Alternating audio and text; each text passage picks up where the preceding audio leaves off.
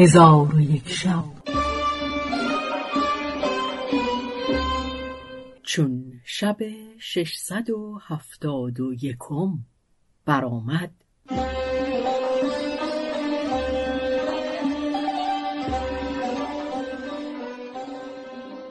گفت ای ملک جوان ملک غریب کلیجان و قورجان را فرمود که مالهای کافران از بحر خود جمع آورند. و اما قلیلی از لشکر کفار که از تیغ کلیجان و قورجان رسته بودند به سوی شیراز بگریختند و به کشتگان عذاب گرفتند و ملک ورد شاه برادری داشت که سیران ساهرش می‌گفتند. و در آن زمان ساهرتر از او کس نبود.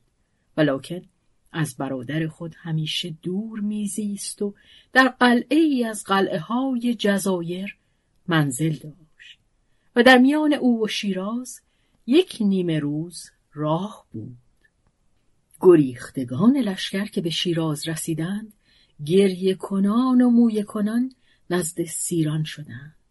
ساهر سیران به ایشان گفت از بحر چه گریانید ایشان ماجرا باز گفتند و ربودن جنیان برادر او وردشاه را بیان کردند.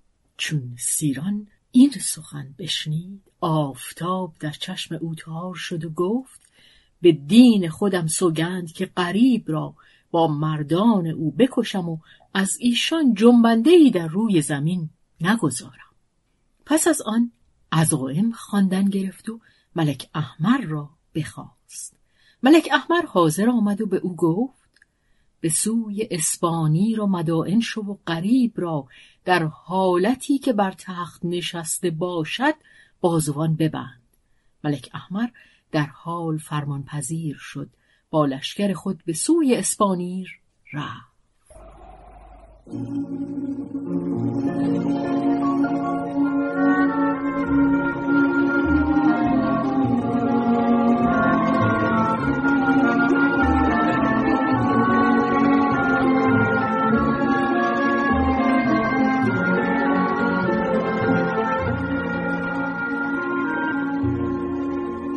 چون قریب او را بدید. تیغ یافس ابن نوح را برکشید و همچنان کلیجان و قورجان قصد لشکر ملک احمر کردند. پانصد و سی تن از ایشان بکشتند و ملک احمر را زخمی منکر زدند. ملک احمر با قوم خود مجروح بگریختند و در قلعه فواکه به سیران ساهر برسیدند و به او گفتند ای حکیم زمان ملک غریب تیغی تلسم گشته دارد و دو تن از افریتان کوه قاف با اوست که ملک مرعش ایشان را بدو داده و در کوه قاف ملک ازرق و ملک برقان را او کشته و گروهی از جنیان هلاک کرده. چون سیران ساهر سخن ملک احمر بشنید به او گفت تو از پی کار خیشتن شو.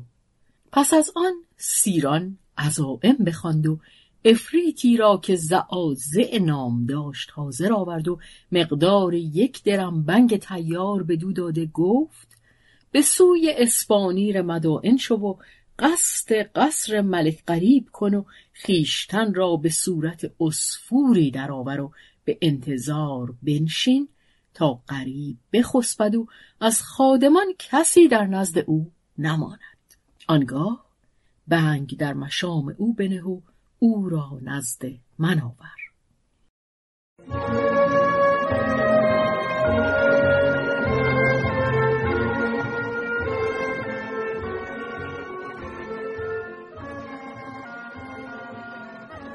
زعازع به فرمان بشتافت تا به اسپانیر مدائن رسید و قصد قصر ملک کرد و خود را به صورت اسفوری برآورده بر تاق قصر بنشست و تا نیمه شب صبر کرد که همه امیران و سرهنگان از پیش ملک بازگشتند و ملک غریب بر تخت خود بخفت.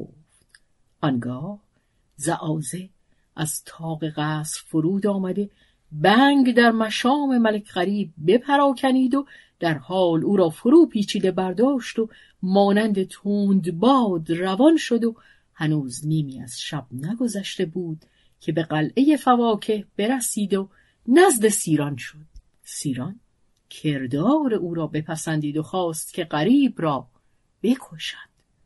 مردی از قوم خود او را از کشتن غریب باز داشت و گفت ای حکیم اگر تو او را بکشی گروه جنیان شهرهای ما ویران کنند و ملک مرعش بر ما حمله آورد. سیران گفت تو را رای چیست؟ آن مرد گفت او را در جیهون بیافکن که کس را از کار او آگاهی نباشد. آنگاه سیران افریتی را فرمود که قریب را برداشته در جیهون بیافکند چون قصه به دینجا رسید بامداد شد و شهرزاد لب از داستان فرو بست.